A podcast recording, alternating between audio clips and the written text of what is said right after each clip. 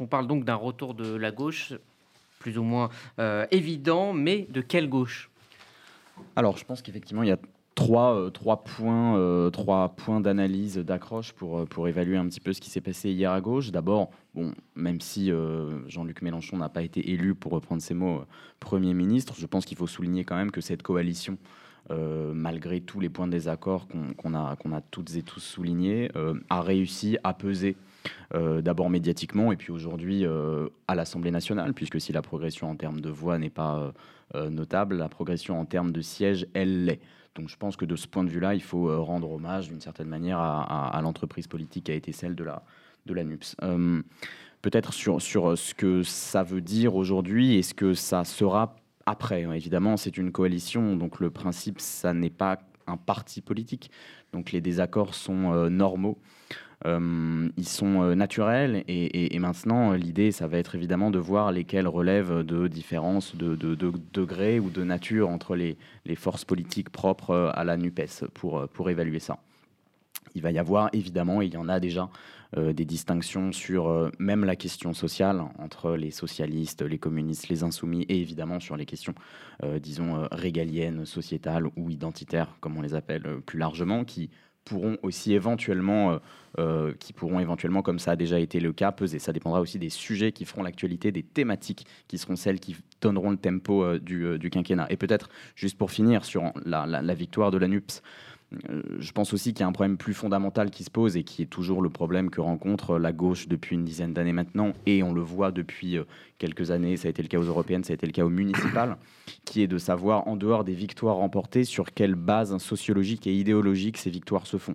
Évidemment, la question ne se poserait pas de la même manière pour euh, la droite ou pour d'autres mouvements ou traditions politiques. Pour la gauche, c'est beaucoup plus compliqué, puisqu'elle a pour mission historique d'émanciper aussi les classes populaires catégorie euh, employés euh, ouvriers. C'est pas forcément ce qu'il se passe aujourd'hui quand on voit le socle sociologique qui, qui, qui, qui fait élire et qui donne les victoires. Vont plus vers le RN, clairement. Ces classes-là vont plus vers le RN ou vers l'abstention, en tout cas assez peu encore vers la gauche. Et c'est d'ailleurs l'enjeu euh, de, de, de, François Ruffin, hein, dont on se rappelle qui, dès, je crois, le premier tour, et le, le lendemain du premier tour de l'élection, a signé une tribune dans Libération appelant à justement reconquérir la France dite périphérique, ou en tout cas la, France, la France populaire, puisque le, vote à la fois des quartiers populaires, dans un autre sens du terme, et des centres-villes diplômés et, intellectuellement pardon, installés, a été, euh, a été conquis par la gauche. Donc l'enjeu maintenant, de plus long terme et plus fondamentalement, je pense que ça doit être celui-ci.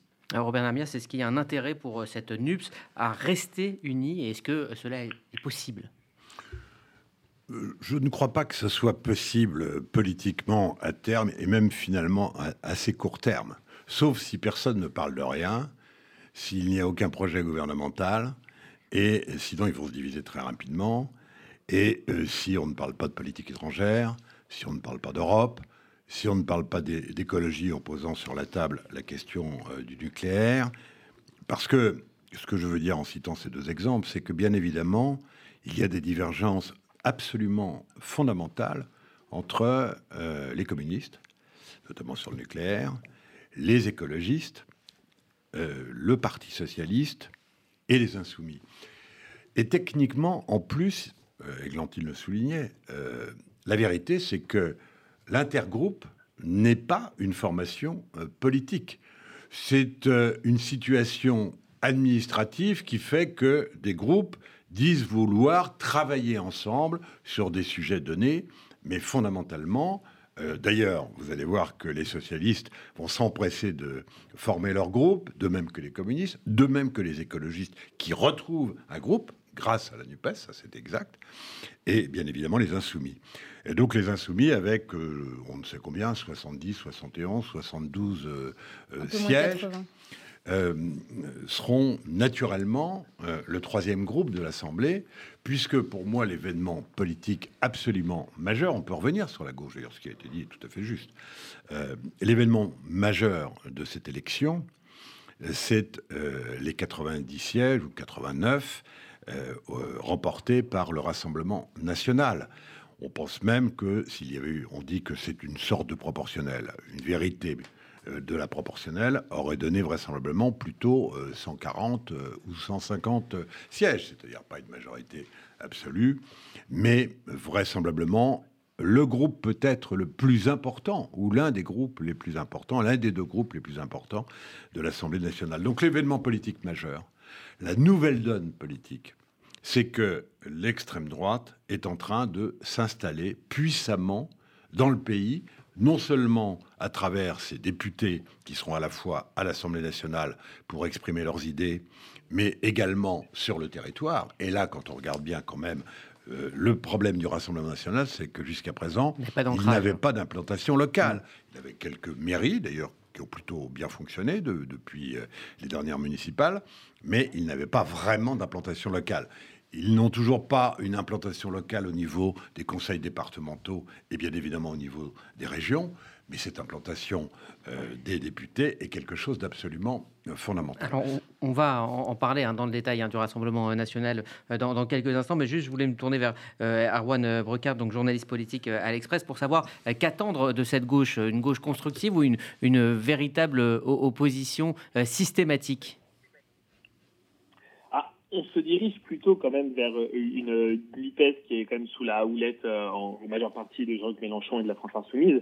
Donc on peut assez clairement se dire qu'il n'y aura pas beaucoup euh, de liens, de possibilités de faire des compromis, des même des coalitions ponctuelles avec la NUPES. C'est d'ailleurs pour ça, et on en parlera peut-être, que Emmanuel Macron et la majorité, même s'ils disent vouloir tendre la main et à la gauche et à la droite, au modéré des deux bords, euh, on peut être assez certain que c'est surtout vers LR que la majorité va se, va se tourner. Alors il y a bien dans les nouveaux députés ou ceux qui sont reconduits euh, des députés de gauche qui sont non du PES, qui ont refusé d'entrer dans cet accord effectivement un peu brinque-ballant sur le plan idéologique, mais ça ne pèse pas beaucoup. Et donc c'est surtout à droite qu'Emmanuel Macron va devoir aller chercher des, des nouveaux soutiens et des compromis. Alors justement, l'information euh, principale, euh, Robert Namias en parlait il y a un instant, elle est peut-être évidemment aller chercher hein, du côté de l'extrême droite. Hein, les récents sondages, euh, Margot Siffer les crédités de 30 à 50 sièges, mais au lendemain donc du second tour, c'est finalement 89 députés du Rassemblement national qui vont faire leur entrée dans l'hémicycle. Oui, c'est une percée historique pour l'extrême droite, du jamais vu depuis 1986, où le parti Le Péniste avait obtenu un groupe de 35 députés grâce à la proportionnelle. C'est donc depuis son QG de campagne à Hénin-Beaumont que Marine Le Pen s'est félicitée de ce résultat qualifié de tsunami par le président de son parti. Ce groupe sera de très loin le plus nombreux de l'histoire de notre famille politique. Nous avons atteint les trois objectifs que nous nous étions fixés. Faire d'Emmanuel Macron un président minoritaire de manière à préserver le pays du règne d'un parti unique et d'un président sans contrôle dans l'exercice du pouvoir, avec le risque que nous lui connaissons d'en abuser poursuivre la recomposition politique indispensable, assumer le triomphe de l'idée salvatrice de nation. Enfin, de constituer un groupe d'opposition déterminant face aux déconstructeurs d'en haut, les macronistes, et aux déconstructeurs d'en bas, cette extrême gauche anti-républicaine. Marine Le Pen a d'ailleurs été largement réélue dans le Pas-de-Calais. Elle a déclaré qu'elle ne reprendrait pas la direction du parti, laissé pour l'heure à Jordan Bardella, mais qu'elle se concentrerait sur la présidence de son groupe parlementaire. Alors le Rassemblement national va pouvoir constituer un groupe parlementaire hein, qui va lui permettre d'avoir plus de moyens d'action. Les députés auront en effet plus de temps de parole au moment des questions au gouvernement. Ils pourront aussi euh, demander des suspensions de séance, obtenir des postes clés au sein des commissions, encore présenter leurs propres textes. Plus encore, les élus RN pourront, en cas de désaccord avec le gouvernement, signer une motion de censure. Ils pourront enfin saisir le Conseil constitutionnel. Et puis quand on parle du Rassemblement national, on parle souvent euh, de ses dettes. Hein. Elles sont à hauteur de 24 millions d'euros. Eh bien, euh, le fait d'avoir ce groupe parlementaire lui permettra aussi de renforcer ses moyens financiers. Oui, une première partie des aides de public dépend des résultats du premier tour. Chaque bulletin en faveur d'un candidat garantit à son parti un peu plus d'un euro 60 chaque année pendant cinq ans. Et une autre tranche de financement dépend du nombre de parlementaires et donc des résultats du second tour. Chaque élu rapporte à sa formation un peu plus de 37 000 euros par an. À noter que le groupe disposera aussi d'une dotation pour assurer son fonctionnement. Merci euh, Margot. Je me tourne vers euh, Erwan Brucker. Euh, est-ce que vous avez le sentiment, c'est ce qu'on disait il y a un instant, que le plafond de verre hein, du Rassemblement national a littéralement sauté? Ah, C'est effectivement, Robert Abias a raison, c'est une des, grands faits politiques de, de ces législatives, puisque en général et en théorie, le mode de scrutin de ces législatives n'était pas du tout favorable au, Rassemblement national ou au Front national, puisque arrivant surtout dans des finales qui, ne sont pas des triangulaires mais des duels, les reports de voix faisaient que c'était plutôt l'adversaire du RN qui, qui était élu en règle générale. Là, le vrai fait politique, c'est qu'on assiste presque à un résultat du RN qui se serait passé en cas de proportionnel. Et effectivement, pour le coup, s'il y a bien quelque chose que la majorité n'avait pas vu arriver, ce n'est pas le score de la NUPES qu'on voyait monter petit à petit, c'est surtout le score de ce RN qui était donné, euh, selon eux, aux alentours de 40, 50, 60 maximum. On arrive à 90 députés, ce qui est complètement inédit euh, pour la formation de Marine Le Pen.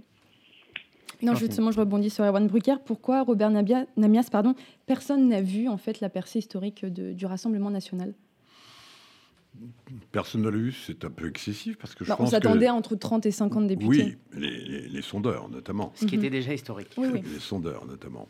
La réalité, c'est que quand même un certain nombre d'analystes politiques, vous savez, il suffit de regarder le parcours et les résultats du Rassemblement national depuis 5 ans. Euh, notamment d'abord avec des manifestations euh, sociales, les Gilets jaunes notamment, et en particulier, totalement, je dirais récupérées, mais pas récupérées. Finalement, c'était, ça n'était pas une récupération. C'était vraisemblablement aussi, pour partie, pour partie, l'expression de ce courant euh, politique. Et on a bien vu là, ce qui été dit tout à l'heure, que les classes populaires, majoritairement, mais de manière écrasante, euh, sont aujourd'hui totalement sur les positions du Front National, à peu près sur tous les chapitres de la vie euh, politique. Quand on regarde les chiffres, en réalité, euh, ce résultat-là, il est quand même inscrit dans les résultats des dernières élections, notamment de la présidentielle.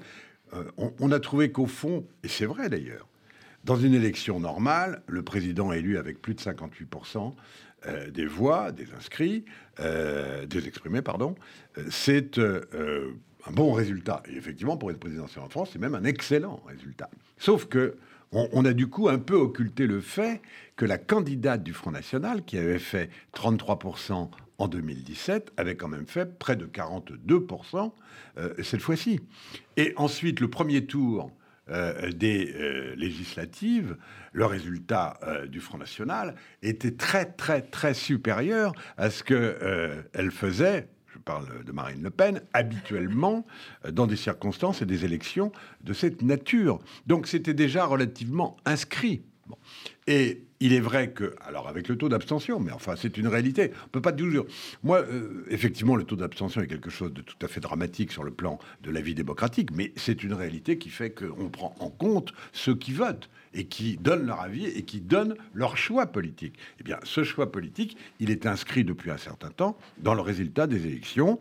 Et honnêtement, alors votre question, si c'est euh, la question posée aux sondeurs, moi, je n'ai pas de réponse. Non, non, même les, la, la, question posée euh, à l'analyste politique, je vous dis que c'était et c'est lisible. Et moi, je me permets quand même de faire référence au livre que j'ai écrit il y a euh, trois ans, qui était un roman qui imaginait l'arrivée de l'extrême droite au pouvoir. Euh, je, je, la datais de 2025. C'était une date fictive par rapport à notre calendrier électoral. Mais enfin, vous me permettrez de reconnaître que, de ce point de vue-là, et à l'époque, en écrivant ce roman, je n'ai fait que lire déjà la situation qui se passait dans le pays et les premiers résultats électoraux depuis 2017. On peut imaginer une, alliance euh, rouge-brun? Euh, Dans des votes négatifs en permanence. Ça, c'est clair. On va voir euh, à l'Assemblée nationale que sur un certain nombre de, sujets, vraisemblablement, euh, les votes euh, d'une partie de la NUPES, et notamment des insoumis, pas forcément des autres. C'est là que je dis qu'il va falloir très rapidement différencier les, groupes au sein de, la NUPES, mais du côté des insoumis et du Front National, vraisemblablement dans des votes d'opposition. Dans des votes euh, positifs, on a bien vu d'ailleurs lors des campagnes qu'il y avait des thématiques qui étaient très très proches. Euh, notamment sur la retraite à 60 ans, notamment sur un certain nombre de données économiques. Mais pour le reste, ils sont très éloignés. Il reste que euh, il y aura, c'est un peu ce que je décris dans mon roman, c'est une alliance objective de facto euh, pour obtenir le pouvoir. Ce n'est pas une alliance pour gouverner, mais pour obtenir le pouvoir sur le terrain, les électeurs eux-mêmes agissent on le voit de plus en plus, comme si effectivement il y avait une sorte de, coexistence acceptable entre les insoumis et le Rassemblement national. Et n'hésite pas effectivement à faire euh, la navette entre l'un et l'autre. Je me tourne vers le chargé d'études que vous êtes, euh, Adrien Broche, à, Via Voice. Est-ce que euh, sur le, vote Rassemblement national, on est passé du vote de, contestation traditionnel à un vrai vote d'adhésion aujourd'hui? Sûrement, euh, sûrement. Je, pense que la, première chose à dire, c'est qu'effectivement, on, pouvait le lire même au-delà des enquêtes d'opinion sur une dynamique euh, plus large. À partir du moment où Marine Le Pen fait 28% des inscrits à l'élection présidentielle, on peut se douter euh, que les scores du Rassemblement national aux législatives soient plus importants que à l'accoutumée. Il y a effectivement un, je, rejoins un peu ce qui a été dit, c'est-à-dire que c'est difficile de dire qu'aujourd'hui le score du Rassemblement national euh, équivaut à un score, euh, au score qu'il aurait fait en cas de proportionnel. Ce qui est certain, c'est que le Rassemblement national n'a pas attendu la proportionnelle pour entrer massivement à l'Assemblée nationale, ce qui était plutôt euh, dans l'ordre des discussions politiques et intellectuelles depuis un certain nombre d'années, l'axe, hein. c'est-à-dire il faudra de toute manière de la proportionnelle pour le Rassemblement national, sinon il y aura des blocages, puisque on restait dans une configuration de front républicain. Et je pense que ça c'est un enseignement important euh, de, de, cette, euh, de ce second tour, c'est-à-dire c'est l'effritement total du, front républicain. Euh, effritement politique, mais effritement aussi des consciences citoyennes de manière plus générale, on le voit en cas de duel NUPS, Rassemblement national, ou de duel LAREM, Rassemblement national, le réflexe de, barrage n'a plus du tout été mené, puisqu'on est autour, je crois, de, selon les, confrères d'Ipsos, 72% d'abstention dans les deux cas, mmh. si on se rend compte de, de ce que c'est. Notamment des, électeurs macronistes. Hein. Notamment des électeurs macronistes et, de ce que ça représente comme évidemment de, de, défaite morale aussi, à un certain point, si je m'autorise un commentaire un peu plus euh, engagé. Euh, peut-être un mot aussi sur ce que ça signifie pour le Rassemblement national. Ça a été dit. Euh, 89 députés. Marine Le Pen appelait à une opposition de plein exercice, donc à peu près 60 députés, notamment pour saisir le Conseil constitutionnel. On est évidemment bien au-delà du, seuil requis pour former un groupe politique. Donc là, la question n'est même pas, euh, pas celle-là. Hein. Euh, de la même manière que pour La République en marche, euh, la question était de avoir une majorité absolue, puis d'avoir une majorité qui, si elle n'était pas absolue, soit la plus proche d'être absolue possible. Et là, on en est très loin. C'est le contraire pour le Front National, qui est bien au-delà de, pour le Rassemblement National, qui est bien au-delà de ça. Euh, et évidemment, 89%, 89 euh, députés, c'est aussi euh, au moins, ou, ou, en tout cas en moyenne, 4 collaborateurs par Parlement terre, c'est des équipes sur le terrain, c'est la constitution d'un réseau, c'est le bénéfice de financement. Donc c'est effectivement une nouvelle, une nouvelle vie politique et démocratique pour le Rassemblement national qui s'ouvre. Qui est très Pardon, je voudrais ajouter quelque chose. C'est que j'entendais ce matin Louis Alliot sur France Inter euh, dire qu'évidemment ils étaient toujours demandeurs d'un vote pour instituer la proportionnelle euh, intégrale. Ben, moi je pense que, à mon avis, ils vont y réfléchir à deux fois. Parce que le principe du scrutin uninominal de tour est effectivement d'assurer des majorités avec une amplification considérable euh, du résultat par rapport à la réalité euh, de terrain électoral. Ce qui a toujours bénéficié euh, jusqu'à présent au président, aux majorités, etc. Mais ce qui peut bénéficier à n'importe quel parti? Et quand on voit effectivement le courant en faveur du Rassemblement national, on peut se demander si à un moment donné, il n'y a pas un, risque de fait un risque un phénomène de bascule qui fasse que le mouvement d'amplification ce soit cette fois en leur faveur. Donc, moi, je pense qu'eux-mêmes vont regarder ça de extrêmement près. Euh, Erwan Brucker, est-ce que, euh, à force d'éviter la proportionnelle, la, proportionnelle est, venue euh, toute seule dans la démocratie s'imposer Est-ce que les électeurs l'ont imposé quelque part?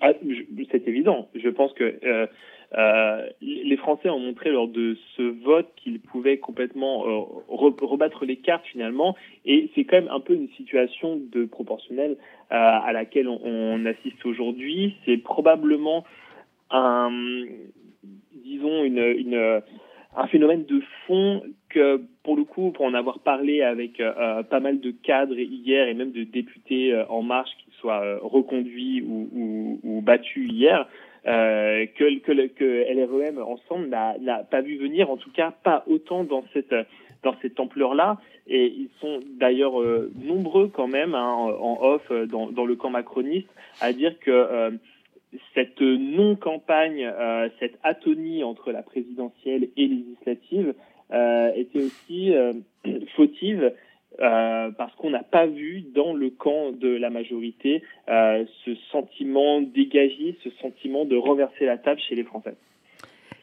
Vous restez euh, avec nous également, avec nous euh, Robert Namias euh, et Adrien Broche, Églantine Delalleux et Margot Siffer. On continuera dans un instant donc, de décrypter les résultats de ce second tour des législatives en se demandant est-ce que cette Assemblée va pouvoir avancer correctement? C'est dans un instant.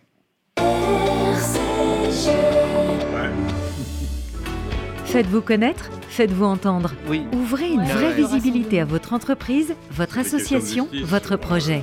RCJ est là pour trouver avec vous la solution clé en main. Spot radio, campagne publicitaire, publi-reportage, sponsoring d'émissions, nous serons à vos côtés pour élaborer ensemble la meilleure des stratégies pour vous faire connaître. Appelez notre régie publicitaire au 06 03 47 98 36.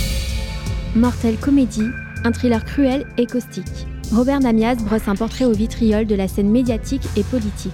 Un jeu de dupes jubilatoire qui évoque la traque d'un tueur en série, dont la première victime est le patron d'une grande chaîne d'infos. Ce roman est l'occasion pour Robert Namias de décrire le monde médiatique tel qu'il le connaît depuis tant d'années et son évolution. Mortel Comédie, le nouveau livre de Robert Namias à lire absolument aux éditions de l'Observatoire.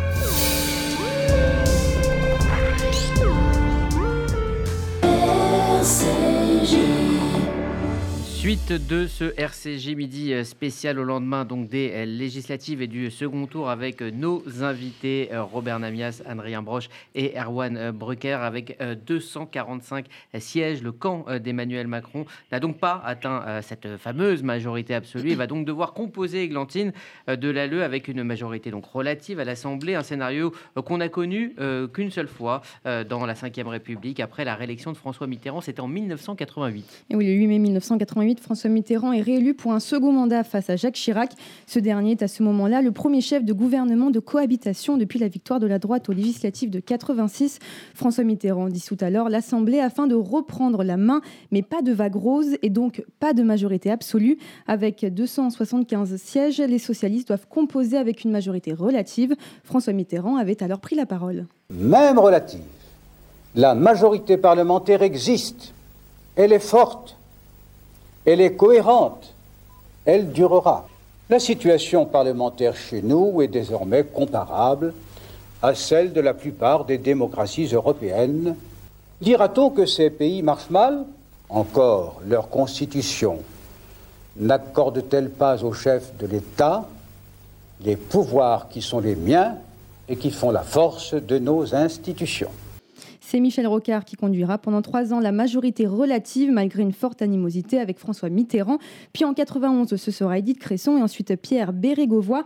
Pour faire adopter les projets de loi, les gouvernements socialistes doivent alors faire des compromis avec les communistes et la droite pour utiliser le moins possible le 49-3. Et donc face à l'opposition parfois entre le Parti communiste et la droite, Michel Rocard euh, donc sera le chef de gouvernement qui, euh, dans l'histoire, aura le plus souvent utilisé euh, ce fameux 49-3. Oui, le célèbre 49-3 permet au gouvernement d'adopter un texte sans le soumettre au vote de l'Assemblée. Michel Rocard l'utilise 28 fois pour 13 textes comme la loi créant le CSA. Édith Cresson et Pierre Bérégovoy l'utiliseront aussi pour créer l'agence du médicament. En 5 ans de mandature, le 49-3 aura été utilisé 39 fois. Sauf, sauf qu'aujourd'hui, eh bien, le recours à cet article est beaucoup plus restreint. Et oui, depuis une réforme constitutionnelle de 2008, l'article 49.3 ne peut être utilisé que pour des projets de loi budget et que sur un seul texte au cours d'une même session parlementaire. Alors la France n'étant pas l'Allemagne avec cet esprit euh, de compromis, est-ce qu'on va, euh, Robert Namias, vers euh, une France ingouvernable? D'abord, il faut comprendre la, situation politique et chacun peut avoir son analyse, bien évidemment.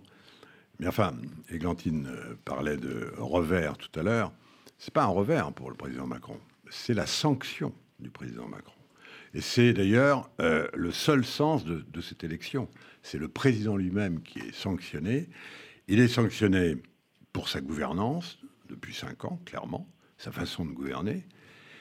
Et il est sanctionné également, peut-être aussi, euh, pour ce qu'il n'a pas fait et qui a rendu euh, son début de second mandat totalement illisible et incompréhensible. Quand on dit qu'il n'a pas fait campagne, il ne s'agit pas de faire simplement une campagne électorale. Il s'agit de donner des raisons programmatiques, de projets, de visions pour voter pour. Et de ce point de vue-là, le silence, mis à part quelques interventions un peu étranges euh, d'Emmanuel Macron, n'avait aucune raison sinon de provoquer l'abstention qu'elle a provoquée, y compris chez une partie des électeurs de, du président. Et donc, objectivement, cette nouvelle donne politique, elle impliquerait, et elle doit théoriquement déboucher sur une refondation complète à la fois de la gouvernance. On n'est plus dans tout à fait dans euh, le même système, on est dans le même système institutionnel, mais on n'est pas dans la même pratique euh, des institutions euh, produites par le résultat à l'Assemblée. On ne peut plus être dans la même pratique. Ça, c'est le premier point. Et puis, deuxièmement, on ne peut pas non plus avoir une espèce de gouvernement homogène macroniste, mais macroniste pour quel projet Sans tenir compte de la représentativité maintenant euh, parlementaire. Donc on peut très bien imaginer que, compte tenu de la nature et de la euh, façon dont euh, le président Macron a gouverné depuis cinq ans, il fasse fi de tout cela. Il fasse fi de ce que je viens de, décrire. Et là, on, on, va vers une situation, en cela, effectivement, ça deviendrait rapidement ingouvernable.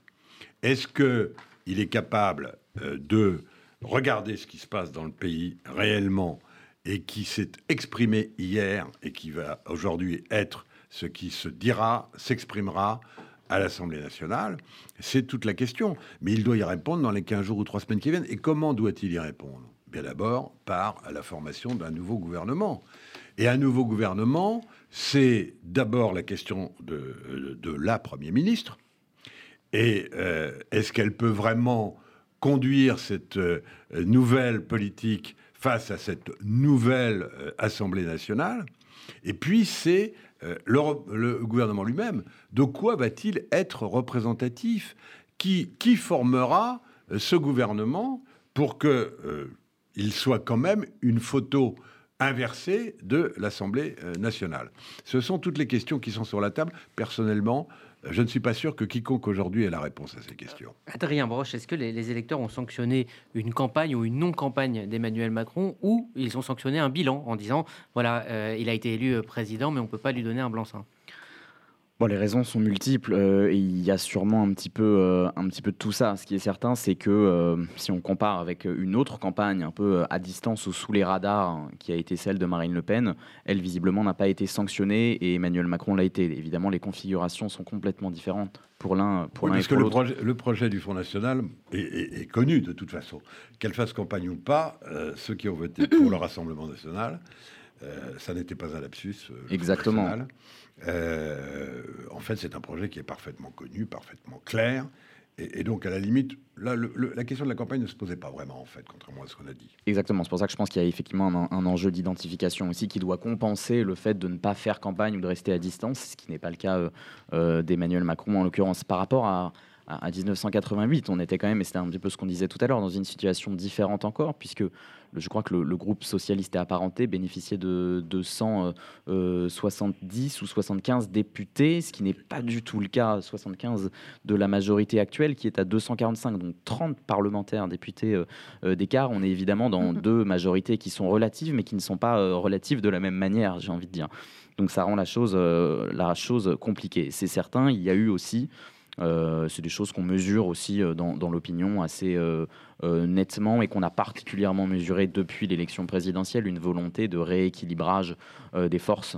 Euh, on a bien vu que les conditions dans lesquelles Emmanuel Macron a été élu étaient pour lui satisfaisantes le soir de l'élection, mais qu'elles soulevaient tout un tas de, problèmes évidemment démocratiques et politiques, intellectuels dans, l'immédiat de son élection.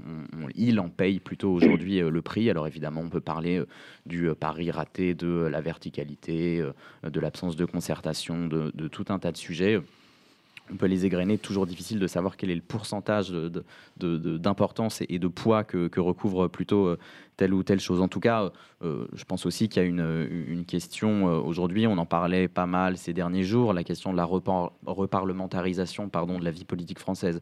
je, pense qu'il faut bien la distinguer d'un rééquilibrage politique. On peut rééquilibrer politiquement les choses sans rééquilibrer institutionnellement les choses. Aujourd'hui, constitutionnellement, on reste dans un régime qui favorise le président de la République, le calendrier électoral reste celui qu'il est, les pouvoirs du président de la République restent ceux qu'ils sont.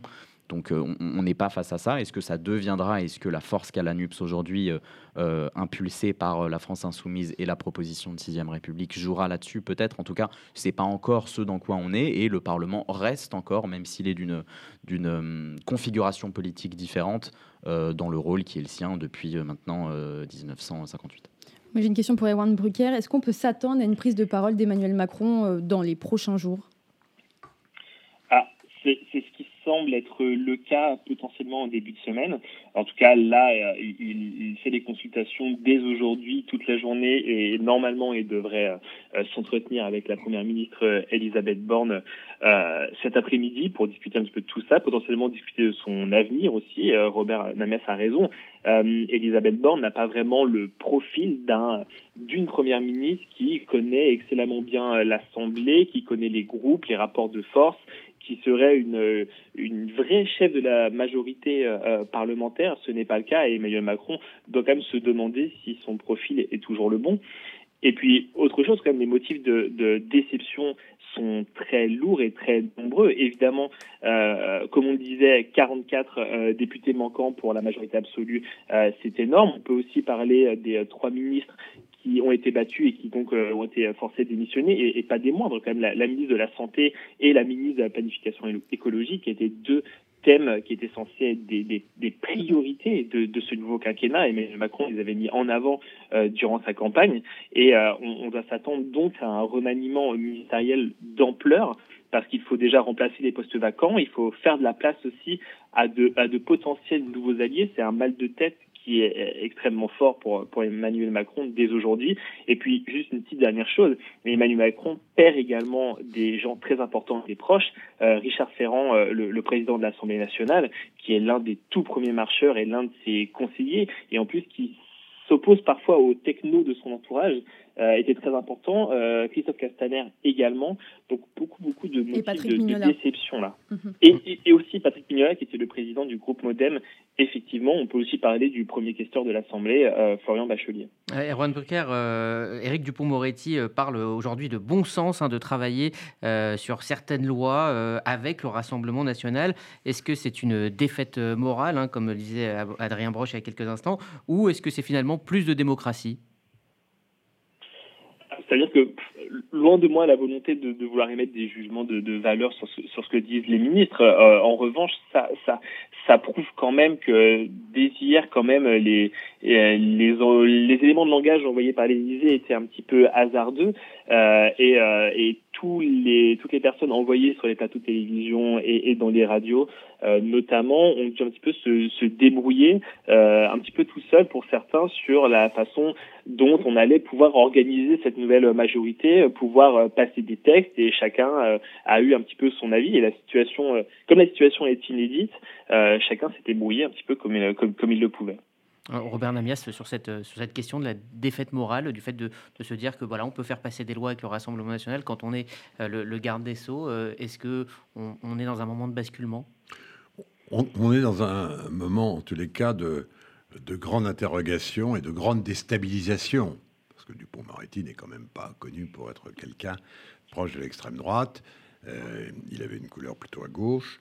Et, donc, effectivement, le, fait, ça a beaucoup troublé d'ailleurs ce matin, le fait qu'il puisse tenir des propos de cette nature. On voit bien d'ailleurs sur quelques.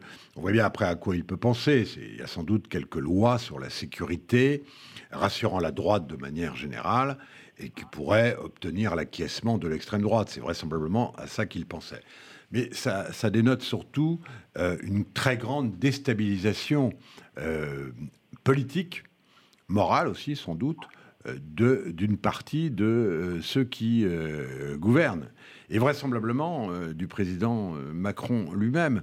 Donc la vérité, c'est que tout à l'heure, je disais, on peut se poser la question de la Premier ministre moi, personnellement, je, pense que politiquement, vraisemblablement, ça arrangerait tout à la fois les oppositions, les insoumis, euh, le Front National, euh, le Rassemblement National, qu'elle reste en place. Elle est faible. Ça va être très très très très dur à l'Assemblée nationale. On dit que c'est le ministre des Relations avec le Parlement qui fera le boulot. Bon, enfin, c'est quand même la première ministre ou le premier ministre qui est chef de la majorité, clairement, même si cette majorité est relative et minoritaire, d'une certaine manière. Et, donc, par conséquent, je pense qu'il euh, ne peut pas y avoir d'impulsion politique permettant de relancer ce quinquennat sans changement de Premier ministre. Mais on peut aussi se dire que Emmanuel Macron ne le fera pas, d'abord parce que ce n'est pas forcément dans sa nature, et que surtout il aura évidemment le sentiment, pas faux, de se déjuger totalement. Et puis penser, euh, c'est une femme, donc il faudrait incontestablement et prioritairement retrouver une femme. Donc, c'est à quel point euh, donc, le, choix a été très long. Quelle femme, absolument. Euh, donc ce sont des problématiques très très compliquées, mais sur le simple plan politique, maintenir Elisabeth Borne arrange les oppositions, tenter de reprendre la main politiquement euh, exige, à mon avis, de changer de Premier ministre. Euh, dernière question pour euh, Adrien Borne. Est-ce que les, Français attendent quelque part un nouveau gouvernement? Est-ce qu'ils pardonneraient Emmanuel Macron de garder ce gouvernement qu'ils ont quelque part désavoué? Je pense qu'il va falloir, ne serait-ce que pour des questions de, de trait d'image, évidemment, euh, acter euh, un certain nombre euh, de choses qui se sont passées hier soir, puisque, à la limite, pour les députés les plus mal élus, le mandat reste assez peu affecté. le député est élu, que ce soit très largement c'est-à-dire aujourd'hui autour de 65% pour les mieux élus ou de manière minoritaire bon, le, rapport euh, des Français en circonscription vis-à-vis de leur circonscription et du député euh, élu est suffisamment lointain ou, euh, absent pour, ne pas que ça, ça, joue tellement. En revanche, il va évidemment, falloir acter d'un certain nombre de choses dans la composition du gouvernement, avec toute la complexité euh, effectivement en termes de choix, de casting, notamment euh, d'Elisabeth Borne, si euh, il devait advenir qu'elle change, que ça, pose. Je voulais juste faire un petit commentaire sur ce que, disait Robert Namias avant la question donc des fronts républicains et, du brouillage.